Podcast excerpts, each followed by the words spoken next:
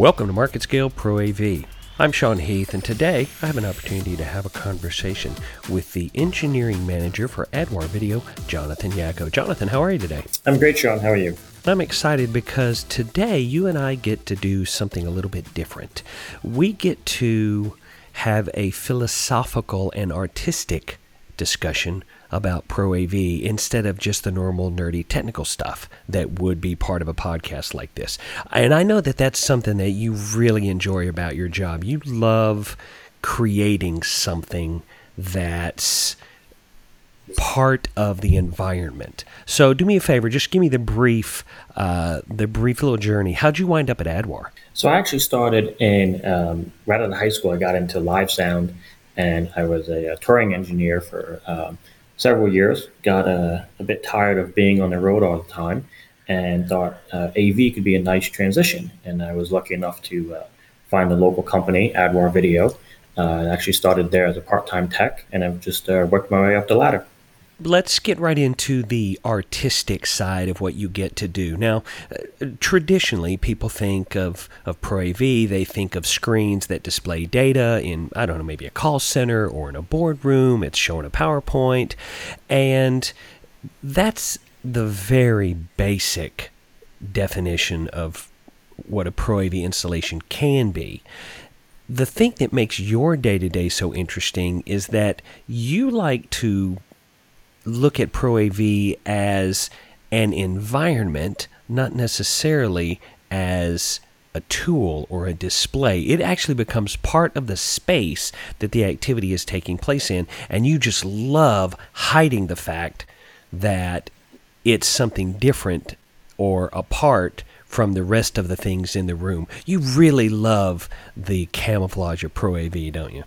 Absolutely. And that's a, really exciting part of what we get to do and, and also get to bring that to clients. A lot of time, clients won't even have uh, an idea that they can hide the AV or that the AV can be part of the architecture of the room or the building.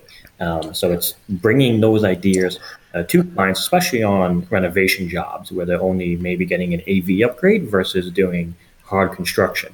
Um, being able to come in and find the delicate solution that matches not only their AV needs but also matches their um, aesthetic needs is a, a, great opportunity we get to have. Now, a lot of people think, oh, well, we're going to upgrade our conference room. That means some fancy crown molding around a TV to make it look like a painting. That's not even in the same universe as what you like to do. Talk to me about hiding everything except the screen. Exactly. Yeah. So that's that's like a dated view of of uh, what AV used to be. And now it's all about they want more features, but they want to see less hardware. Uh, they don't even want to see any hardware.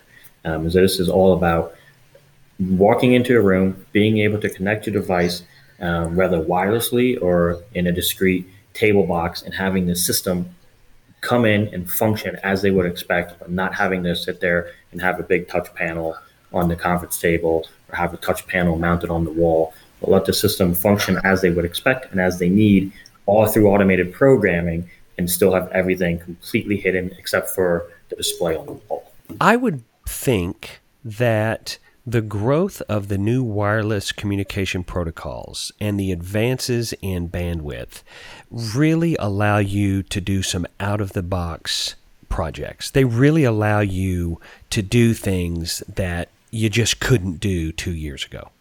Oh, absolutely. And you know, with the advancements in in uh, not only the AV equipment but also the client's wireless networks now being able to support that, we can do real nice, um, high definition, high quality video presentations, all from somebody's iPad. They can walk in, or even their iPhone or their Android device. So they can walk in with their everyday phone and have a beautiful presentation up on the display and no other hardware seen to them, which has been a, really big for all our corporate clients and our higher ed clients, where especially with higher ed, they don't want anything that can just walk away from a table. So the student could walk in and get take their little Chromebook and boom, instantly be presenting to a group uh, in everyday space at, at some of these schools. Is there a project that you've worked on recently that you're at liberty to talk about, uh, where you can kind of give me some of the details of some of the neat uh, approaches you've been able to take in hiding hardware and cabling? Yeah. Um, So we, we have a, a, corporate client that has a lot of huddle spaces, and it was all um, they're all open office spaces. So you could have a four four cubicles together, and then in the middle of them is a joint workspace. And they wanted people to be able to walk in, uh, connect their laptop or connect a wireless device, uh, but they didn't want a touch panel. They didn't want a wall mount controller. They just wanted the system to come in and work. And so we were able to present them with a an HDMI cable um, discreetly mounted in one of the actually one of the chairs that had a USB charging there also, and a wireless presentation device. Uh, all the hardware, um, the switcher and the wireless presentation device, were mounted discreetly, actually in their IDF room. Um, so it was you know 60 feet away, and then we used a video over IP solution to get video back to the display. And through some Crestron programming, um, when somebody connects to a HDMI or uh, joins their wireless presentation device. The display turns on, the correct audio and video is routed, and same thing when they disconnect. Once the system's been uh, unused for uh, five minutes, it shuts itself right back off. Now, some of these ideas are pretty scalable, right? You mentioned being in a small huddle space, but the concepts can actually scale up to a large uh, meeting space. They could scale up even even up to maybe a concert hall level. Uh, talk to me about how exciting it is to have that sort of flexibility in your day to day projects. So you can take um, everything from, um, like I said, from that huddle space all the way up to an auditorium. We've recently done a job where uh, we came in and it was a brand new auditorium. Uh, it was a year old, but they didn't do an AV upgrade during construction. And they loved this space. It was a very gorgeous space. And they wanted three screens in the room. They wanted one on the front left wall, front right wall, and one dead center in front of the main curtain. And of course, you come in and you don't want to mount a big, giant aluminum box on their brand new walls. Um, so we were actually able to work with uh, Da-Lite in the new uh, Wireline series and mounted all of the displays above their ceilings. Um, and when they come down, all you see is a it just looks like a screen's magically hanging in the middle of the air. It's hung from very small aircraft cable. Um, and when the system's not in use, you can't even tell that there's any audio video in the room. So projectors are hidden inside projection cabinets in the radio auditorium that have a very small six by six inch um, hole for the lens, and that's it. So it's a very discreet installation uh, and really kept the feel of the auditorium um, as it was before we started. That's of supreme importance because you're trying to create not just an intellectual transfer when you have a meeting in an auditorium, but there's an emotional component. And the more obstacles that you can remove, the more impactful that particular meeting or presentation or show can be. When you walk in to an auditorium, you don't want to look around and be like, oh, what's hanging from the ceiling? Oh, is that a speaker? Is that a projector? Is that a camera? I'm not sure. You want to walk in and look at the space and be wowed by the architecture. You want to be wowed by the AV when the AV is in use. When it's not in use, it should disappear and be hidden from view until it's ready for prime time. And they drop those screens, and it's like magic. They just come down out of the air, and they get a beautiful image on them. Now, as a as a technical guy, you look at a space and you think, okay, this needs to run here. There's a box there. I need a power here. But uh, as a creative type, which is the other part of your personality, I would imagine you struggle with, as you mentioned, the internal architecture. You see a beautiful auditorium and you think, oh man, look at that beautiful molding or look at that beautiful artwork there. How do you how do you balance those two? That is certainly a very difficult balance. Um, and there's certainly been plenty of times when we've had great ideas and then we get up into the structure of the ceiling and we find out, oh, there's an HVAC duct there, or there's not enough rigging points in the ceiling to hang the screen we need to the way we need to hang it. And then we have to come up with new solutions. Um, but there is definitely a very um, hard to keep that balance of I want to do everything possible and then figuring out the engineering behind it.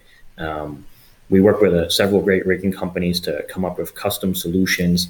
Um, so just about anything nowadays is possible. It's just a matter of figuring out a what the solution is going to be and then implementing that properly with the right team. What information protocol is the one that's really caught your eye right now? Is there a particular transmission on the spectrum whether it's audio video wi-fi? Is there a particular communication protocol that if you had to choose just one you would work with? The big thing right now for us is, is video over ip um, so there's a lot of great solutions out and there's, there's new solutions coming out all the time from major, major manufacturers. The ability to be able to take a, a Cat6 cable, drop that behind a display, and then drop a transmitter slash receiver behind that same display um, is has been game changing for us. We can now take one input and through utilizing most of the time the building's existing network, we can distribute that throughout the entire building or throughout the entire campus. Um, so we're seeing a big change from having standard video matrices to now having everything live on the network. Um, even same thing with with the audio devices. Also now, it's um, going more towards network network based than anything else. So, do you find customers hesitating or changing the timing of their install because they want to wait for the next great thing? We, we have a few. We have a, a very wide range of clients. You know, we still have some that are absolutely happy with 1080p. And then we have uh, medical clients that are wanting, you know, six and 8K displays now because they're actually getting devices that can support that. Um, 4K is our standard, um, absolutely. And we certainly do get the client that says, I want the latest and greatest. And I read an article that says Japan has 8K. And it's like, you're right. Somewhere in the road, 8K does exist. Do you have any 8K content? And then they pause and think and go, no, I don't have any 8K content. And I go, well, when you have 8K content, we'll be more than happy to upgrade the system for you. the internet is a terrible thing, isn't it? It just it gives too much information to people. It really does have a tendency to gum up the works. Uh, too much knowledge is a bad thing. yeah, oh, for sure. It's uh, everybody knows everything now. So you get to see some pretty wild ideas and thoughts about the future from your viewpoint, what do you see? What do you think is the next sort of big thing that's going to grab everybody's attention in the Pro AV space? I think the next really major significant shift would be more into um, AR, um, especially for higher ed. Um, you know, imagine being able to put on a pair of AR goggles and dissect something that your professor is doing in a lab hundreds of miles away um, and feeling like you're actually there. I think that's going to be the next really big shift in, in AV and in distance learning. Now, I'm not trying to, to get you in trouble with this last question, but if you were creating the Jonathan Yacko resume for your next job, we're not saying you're looking for a next job, this is purely hypothetical. What's the one project that you've been able to be a part of that you would absolutely make sure is on that resume? What's the thing that makes you puff out your chest and go, "Yeah, I was part of that"? The the big thing for me is uh, we have a local school district that we do a lot of work with, and we, we've been have a very tight relationship with them and have been able to really deliver systems that work exactly as they need.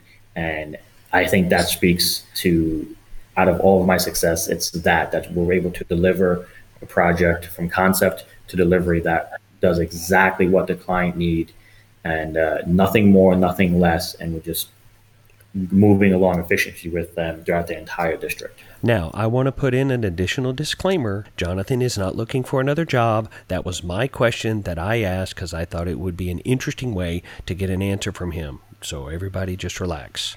Yep, I'm not going anywhere. Did I CMA on that? Did I do a good job? I think you did. Okay, perfect, perfect. Good. Just want to make sure. I don't want to get either of us in trouble. That's not my goal today. Today, I've had the pleasure of having a conversation with my friend Jonathan Yacko. He is an engineering manager for Adwar Video. Jonathan, thanks so much for taking the time, man. I really appreciate it. Thanks for having me, Sean. I had a great time. Thank you for listening to this episode of our podcast. If you'd like to find out more or listen to previous episodes, go to marketscale.com/industries and if you have a chance, subscribe to the MarketScale publications for the latest articles, videos and podcasts from your favorite industries.